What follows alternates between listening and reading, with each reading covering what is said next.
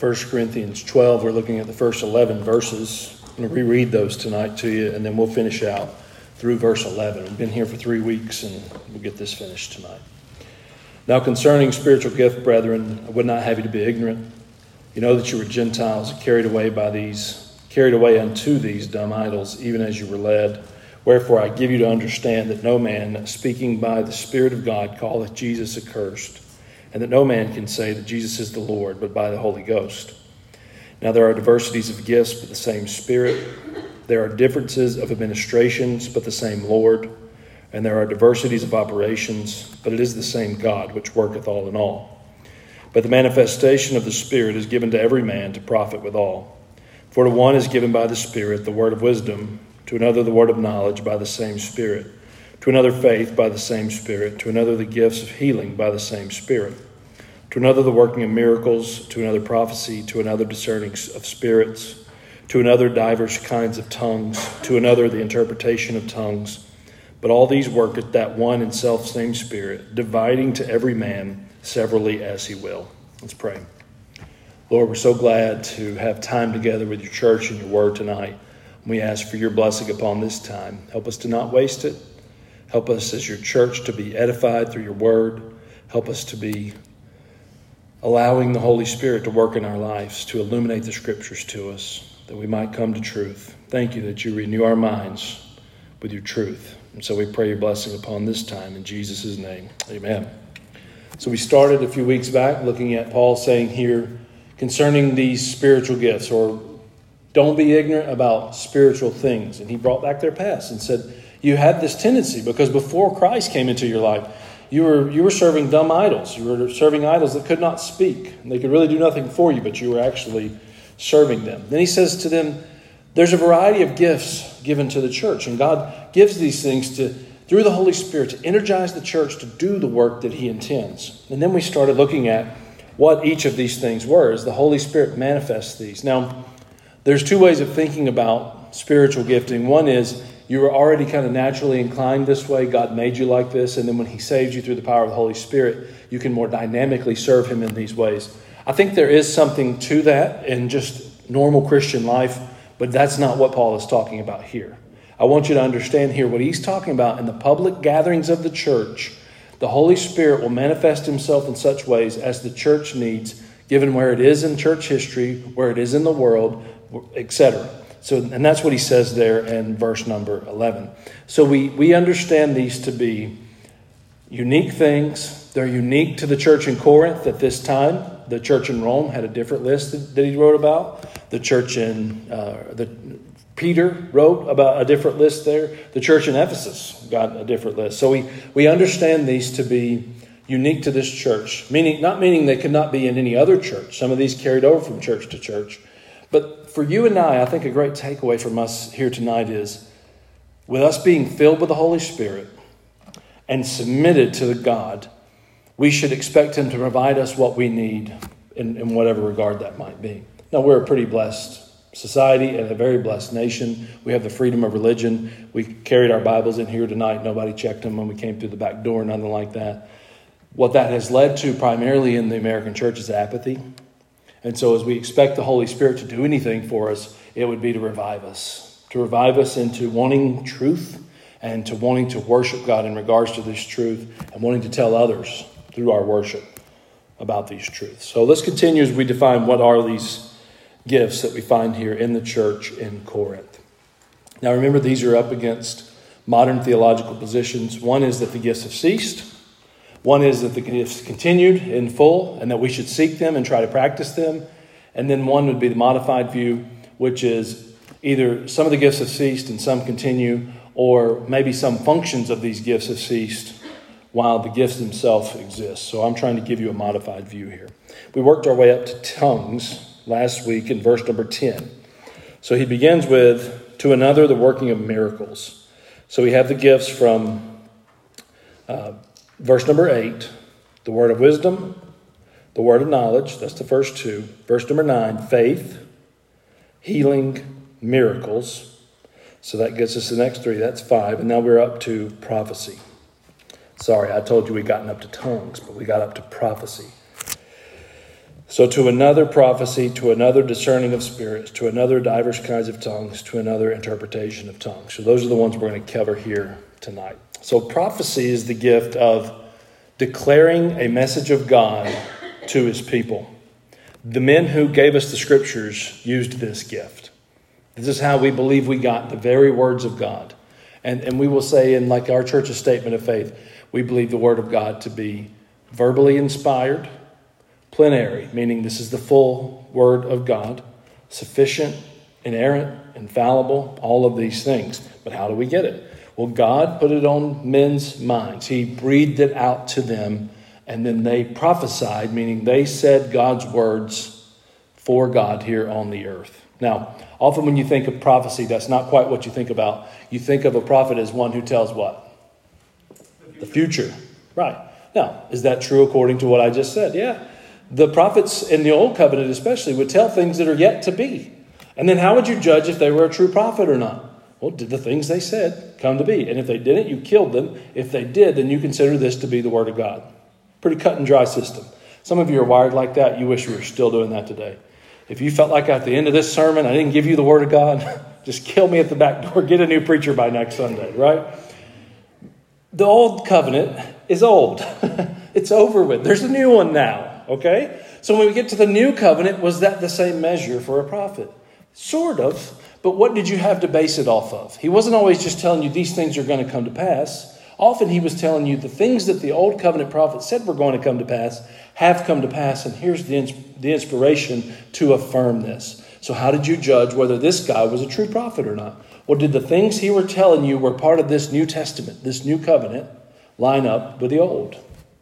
See, this is the problem in anybody's thinking that the Old Testament is unimportant or unnecessary. We wouldn't know if the New Testament was God's Word or not without the Old Testament.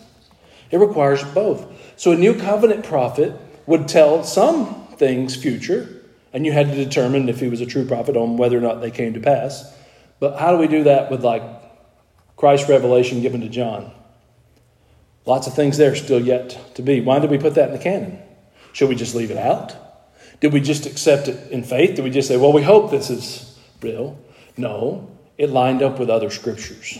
And then we considered it to be a, a true prophecy from the Lord. So the prophet, the gift of prophecy, was declaring a message of God to his people. Now, I would say the portion that I just described for you of this gift has ceased. What's our proof for that? We have the Bible. It's complete. There's not a new one. We're not expecting more, right? So when we talk about exercising the gift of prophecy, unless we say the whole thing is ceased, just kind of a safe way to go, right? But we wouldn't say, no, no, no, not, not, not fully has the gift of prophecy ceased. But in giving us God's inspired word, that part has ceased. Now, what can still be prophecy? Well, it can still be those who are giving us the inspired word of God. How do we know if they're a true prophet or not? We just check it If they say Ephesians 5 2 says this, and that's what it says, well, then we're good. They're a true prophet. Yes, sir, Brother Homer. And a big warning in Scripture not to add uh, yeah. to it as, uh, as added in Scripture. Sure, absolutely. We should not do this. Uh, in chapter 14, if you want to put there real quickly, verse number 3, Paul's going to define prophecy. But he that prophesieth speaketh unto men to edification and exhortation and comfort. Now, that probably works out well in your brain up against what Paul instructed Timothy. Preach the word, be instant, in season, out of season. What was he to do? Reprove, rebuke, exhort. Same idea here. What is he talking about? Well, in, in this language, we would say he's talking about prophesying. Now, we're careful with that, not to mean tell the future, not to mean give us a word from the Lord, except when we understand it to mean from the actual Bible. We expect a preacher to prophesy, and then he gives us the scriptures. In fact, if he's not giving us the scriptures, he is not preaching. So, what are we doing? We're just wasting our time. So, the other thing we find here is in chapter 14, Paul elevates prophecy above all of the other gifts. We should be proclaiming the Bible then to others, and we should have our focus on the Bible above everything else. Derek Prime gives a, a, another definition for prophecy. He says the ability to deliver inspired words which conveyed God's special message to the hearers. It was an especially important gift in the period before the New Testament letters and the four Gospels were readily available to the church. God's message to his people is now given through the teaching and the preaching of his word, the Old and New Testament scriptures, and those who exercise this ministry are as dependent upon the Holy Spirit as were those with the prophetic gift. And this is what we would understand prophecy to be that has not ceased. So, could you go to the coffee shop in the morning and say to someone, I'm going to give you a word of prophecy? You absolutely could. But what better be the next thing that comes out of your mouth? Something from the Word. It better be something from the Word. If it's, I'm going to give you a word of prophecy and it doesn't line up with the Scriptures, according to the Old Covenant, what can they do? Yeah. All right. Now, discernment. That's our next one. Prophecy. So he gave some the gifts of prophecy, he gave some the gift of discerning of spirits. This is primarily the ability to discern whether or not a particular teaching is from God. When was this a very important gift? Yeah, when we didn't have a completed canon. So Jeremiah is going to come to town and he's saying some craziness. Is this from God or is it not? And somebody has to affirm this. Somebody has to be able to discern this. Is this Satan or is this God? And then in the New, New Testament church, we know that Paul was constantly having to deal with a couple of things that really bugged him. One of those things was false teachers, false prophets. Uh, you, can, you can make a lot of cases on what his thorn in the flesh was. You can say it was a physical ailment. You can say it was um, spiritual warfare, in that, uh, like a demon, this messenger from Satan sent to buffet him.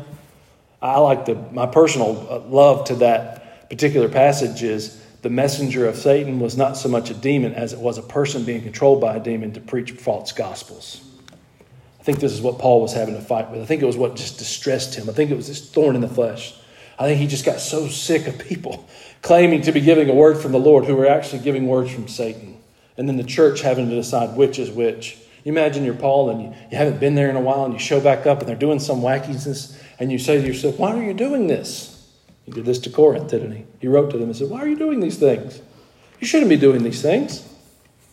And they said, Well, the Apostle Arnold came by and he told us we should be doing these things. he said, Arnold, Arnold, who? Has he seen the resurrected Christ? Don't listen to him. So, discernment. Is this from a true prophet or is this from a satanic deceiver? Now, in a sense, we should all be exercising the gift of discernment in today's world, not to determine what is the word and what is not in our Bibles, but to be ter- determining what is the word and what is not as we live having our Bibles. I would say probably in the church, the people who, ha- who exercise the least discernment, and, and I'll put this kind of outside of scriptural things, are generally the preachers, believe it or not I always felt this way about myself, and then I was reading a couple of preachers this afternoon, and they said the same thing. Not, that is not me saying to you, I'm the worst in here at telling you what's scriptural and what is not. What I'm saying is, is this discernment of people. Preachers typically have mercy gifted, giftedness. They love, they care. You can stomp on their hearts and they'll hug you anyways. I don't always hug you, but you know, sometimes. But they're, they're probably poor judges of character because they want to give everybody at least one good chance, right? And this seems to be the case. I read multiple guys today who said this is the thing. So that's why it's important in the gathering that there be others who are exercising the gift of discernment more so than the preacher. So this gets us away from this idea of, well, we just trust the preacher for everything. Well, we can't. That's not what Paul says here. So there's a variety of gifts, same God. There's a, there's a variety of activities that come from these gifts, same Jesus, same Spirit, variety of ministries. We all play a part. And he's going to lay out here in just a moment the human body. And he says, This is what we're to be like. Well, the preacher is not going to be your best discerner. Now, hopefully, he is of the word, right? But that goes back to the gift of being of prophecy. But he's not always going to be the best discerner of people, and some of us will play that role. MacArthur says Christians with the gift of discernment have the God given ability to recognize lying spirits and to identify deceptive and erroneous doctrine. Acts 17:11 reads, "These were more, more noble than those in Thessalonica, in that they received the word with all readiness of mind and searched the scriptures daily whether those things were so." That's great, isn't it? They got in the Word, they searched them daily, trying to decide if what was being said was truly from God.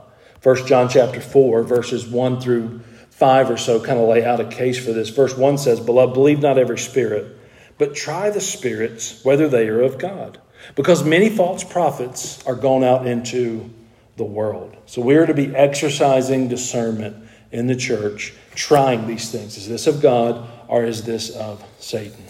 So we have the gift of prophecy, we have the gift of discerning of spirits. Then he says in verse 10 to another, divers kinds of tongues, and to another, the interpretation of tongues. I'm going to give you these things separately, then I'm going to give them to you together. So, first, just tongues. What is the gift of tongues? This is the supernatural ability to speak a language that you've never studied. There are some who would interpret, especially this passage, and they have to do this outside of Acts chapter number two, because for sure in Acts chapter number two, the gifts of tongues is language. it, is, there's no doubt, language. You can, you can make a case from Corinthians that no, no, it's more than just a human language, because he goes on in verse chapter 13, verse number 1 to say, Though I speak with the tongues of men and what? Angels. And some will say, well, see, this, he's talking about this angelic babbling. But, but what language do you always find angels speaking in the Bible? Human languages. You, you never see in the scriptures that an angel, the messenger from God, comes to someone and says, blah, blah, blah, and the person says, I don't know what they said, but I'm going to do it. No, the angels come and they say, Fear not, Mary. Fear not, Joseph. Clear as day, in the language that they know. Now, does that mean that angels know every single language of humankind? Maybe. Or it may just be that the angels are speaking in tongues. That the angels, in their whatever language heaven has, I don't know what it is. You ask a Jew, they'll tell you the language is what? Hebrew. yeah. Maybe it is. It's a hard language, backwards language. But the people hear it in their hearing. So Paul says here, though I speak with the tongue of men and angels. The word he uses here when he says tongue is glossa. G L O S S A. That's the Greek word there. It's, this word does not mean heavenly babbling, it means language, dialect, speech. I don't want you to misunderstand me. I'm not denying the supernatural work of God through the Holy Spirit in languages. In fact, I'm affirming it. What I'm denying is that it was ever something that was individually edifying and that it was always something that was edifying to the gathering, to the group. This is exactly what he teaches here. Some translate this as other. They say this is some kind of babbling. It's something that those who are super spiritual can do and other people cannot do. I agree with that. I just disagree with what the end result is. Praise the Lord for those who are super spiritual enough that they are trying to take the gospel to some place where the gospel's never been preached. And they get there and they can't speak the language. And in faith, they preach the gospel anyway, hopeful that God will let these people hear. It's what he did at the day of Pentecost, and it's what he can continue to do should he need to. Now, should this be our method? Should this be our mode of practice? No. If you're going to go to a place that speaks Spanish and you don't speak Spanish, learn Spanish and go talk to them in Spanish. But should you get there and you find that, well, there's this one extra little tribe here and they don't speak the Spanish that I learned, well, it, by faith, use the Spanish that you learned and the English that you know and maybe some nonverbal communication and try to share the gospel with them. Don't say, give me three years, I'll be back. This is the gift of tongues. Now, you get more into tongues in chapter 14. But what we've got to understand here is why is Paul, up against everything I just said to you, pointing out to the Corinthians, when you gather for public worship, the Holy Spirit gives some of you the gift of tongues. That's fully what he says there. See, don't step past that point. Don't say, oh, well, I, I don't have to worry about this because it's not something that was actually going on in a context like ours. Well, it was.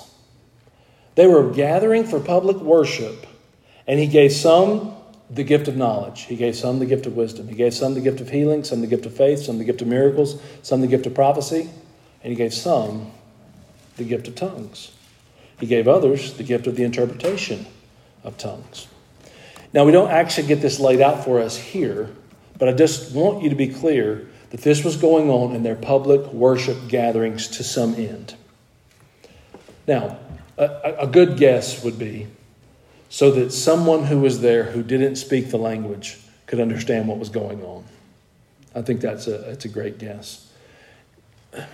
Charismatics would say, Pentecostals would say, holiness would say, well, it was a, a supernatural work of the Holy Spirit to the glory of God. Can you agree with that? I can agree with that. Pretty supernatural if somebody was sitting in here tonight in an English speaking church in an English speaking nation and they didn't speak English, and all of a sudden the Lord let you start whispering in their ear in English and they heard in their language exactly what I was saying. I don't know. Paul doesn't elaborate but for sure, we know this was happening. So it's a language gift. The other language gift was the gift of interpretation. So he gave some the gift of tongues, divers kinds of tongues, and to another interpretation of tongues.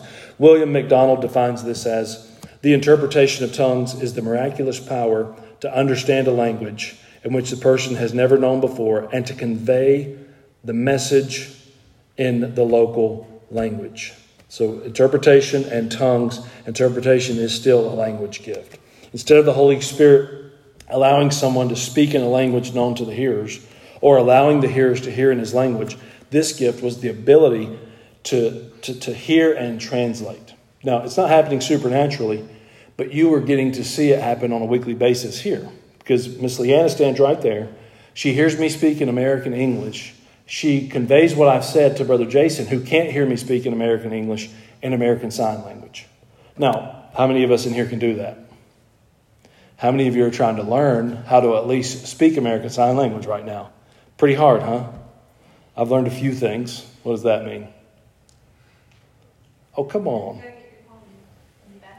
Bathroom. Yeah, that's right. What is this one? It's water. I know that because I went through the. Oh, is it this? Well, Jason let me go. He was being nice to me. yeah, I don't know. That's off hook. The, the Lost Boys on Peter Pan did this to taunt the pirates. and they said cock-a-doodle doo. All right, so it's even hard to speak another language. Now, can you imagine? And sometimes I get going pretty fast up here, having to hear what I'm saying and then trying to word for word say what I'm saying and doing it under the gift of prophecy, right? It's not like I have a script that I just write down and she could memorize the script and say it. Now, I'm a pretty scripted preacher, but sometimes I say a lot of stuff, none of what I'm saying right now is in the script. So even then, she's got to hear it and be able to, to give it out, and it's a, it's a very unique thing. The gift of interpretation would have been even further than that. It would have been you didn't know American Sign Language, and the Lord let you speak it for someone who needed to hear it. Pretty, pretty amazing gift. Y'all want to exercise this gift? I know we're joking, but like I, w- I would love to exercise this gift for my friend Jason's sake. It, w- it would be a wonderful thing. I, I, here's my, I'll, I'll give you my conclusion, then I'll keep preaching my sermon. I believe the Holy Spirit gives the church gifts like this as it's needed. I think if Jason was an unsaved man and we didn't have someone to interpret, the Holy Spirit would probably give us the ability to give him the gospel in some form or fashion supernaturally. I don't know what thankfully he can read. So if nothing else, we just hand him a Bible and show him the scriptures. But praise the Lord for the Holy Spirit. So, a language gift. Um, hear and be able to translate. Richard Pratt says at least four characteristics, so we're going to combine them here. At least four characteristics of speaking in tongues and interpretation must be remembered. Number one, the speakers were not delirious. They were able to control how and when they spoke. Give me some give me a proof text for that. Hmm? Okay, God's not the author of confusion. Think about the Holy Spirit. Okay, decent and in order. The the fruit of the Spirit is what's what's one of them? Self-control. So I think this is the case here. If we're gonna do something in this regard, we won't lack self control because the Spirit also gives us self control. So, number two, Both the speakers and at least some hearers were unable to understand what was said. Number three, the Holy Spirit enabled someone in the church to interpret and translate the tongues. And number four, Paul preferred that people in the church speak in languages that everyone in the church could understand. So we find those four principles in the scripture. So these are the gifts leading us to verse 11. Now I want you to think of uh, verse 11 up against 4, 5, and 6. So go back to 4. There are diversities of gifts, but the same Spirit. There are diversities of ministrations, but the same Lord. And there are diversities of operations, but it is the same God which worketh all in all. Then he gives the gifts, and then he says in verse 11, But all these worketh that one and self same Spirit, dividing to every man severally as he will. The Holy Spirit carefully distributes these gifts according to the perfect understanding he has of the needs of the body of Christ. That's what Paul is saying here. The gifts were not mean, meant to be selected by individuals or personally solicited by individuals, but they were given by the Spirit as He determined the need. Now, this is not me saying to you we should neglect His gifting. Look at verse 31. But covet earnestly the best gifts. And He's going to show them a new thing, right? He's going to show them something else love. But we shouldn't neglect His gifting, whether an individual or a church possesses a particular gift is not for you and I to decide. It's the Spirit who sovereignly provides for the people of God. But a church should desire the gifts of the Holy Spirit. A church may pray for God to grant gifts to meet its needs. But such prayers must be offered in submission to His sovereign will and perfect wisdom. Should I die tonight and you guys are looking for a preacher, what Holy Spirit gift should you pray that He illuminates in our midst? Prophecy. Send us someone with the gift of prophecy to teach us the scriptures, right? We wouldn't think that one's so odd, but in all of these other ones, we do often kind of treat them as a little bit odd, though they're laid out for us clearly in the scriptures. The Spirit, though, sovereignly assigns these gifts, so we must think of it in that way. There are often those who will say, Well, I, I, I want to have this gift, or I think it would be super helpful to the church if I was able to exercise that gift. It doesn't work this way. I'm not a preacher of the gospel because I decided it was just the best, best career path for me. Or because I said, I really ain't good at anything else, so this is what I'm going to do here. No, I tried to do all of these other things. And, and while I was able to do several other things and successfully, the Holy Spirit wouldn't leave me alone about doing this thing. We call that a divine calling, and God laid it on me to do it this way. I think in any gift that the Holy Spirit's going to give the church, He's going to give it through you, it'll come at you that same way. In fact, you might be a little hesitant to exercise the gift, and I would encourage you not to be. Be like Brother Lucky. Brother Lucky prophesies in our midst on a regular basis. What do I mean by that? He'll stand up and he'll yell some scripture at you. And I think that's all right. I'd rather us be that way than sitting here with our arms crossed, not doing anything led by the Holy Spirit. Yes, sir.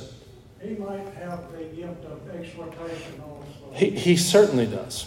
He absolutely does. I, I, I have a personal relationship with Lucky. We, we spend time together, and he, he exhorts me. You're exactly right in that. Yep. So the Spirit sovereignly assigns the gifts. Knowing that should eliminate pride. We, we won't exercise any gifts that we didn't receive. Knowing this should eliminate discontent. Infinite wisdom, infinite love decided to gift this gift to the church. And his choices are perfect.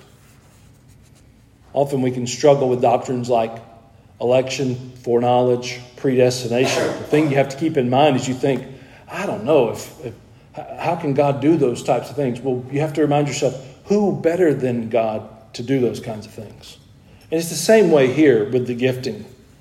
Just know that He is infinitely wise and that He infinitely loves the church, and He has decided to allow this to be manifested in this gathering. So, with that, I would conclude it's wrong for everybody to desire the same gift. If you ever find yourself in a Christian setting and they're saying, well, the way we know that you have the Holy Spirit or not is if you speak in tongues, that contradicts with verse 11.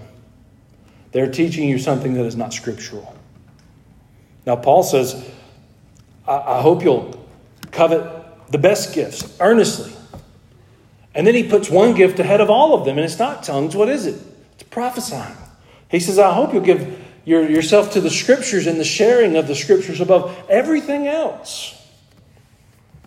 But nevertheless, we find in verse 11 that we've got to give, exercise and act out the gift that the Holy Spirit has given to us.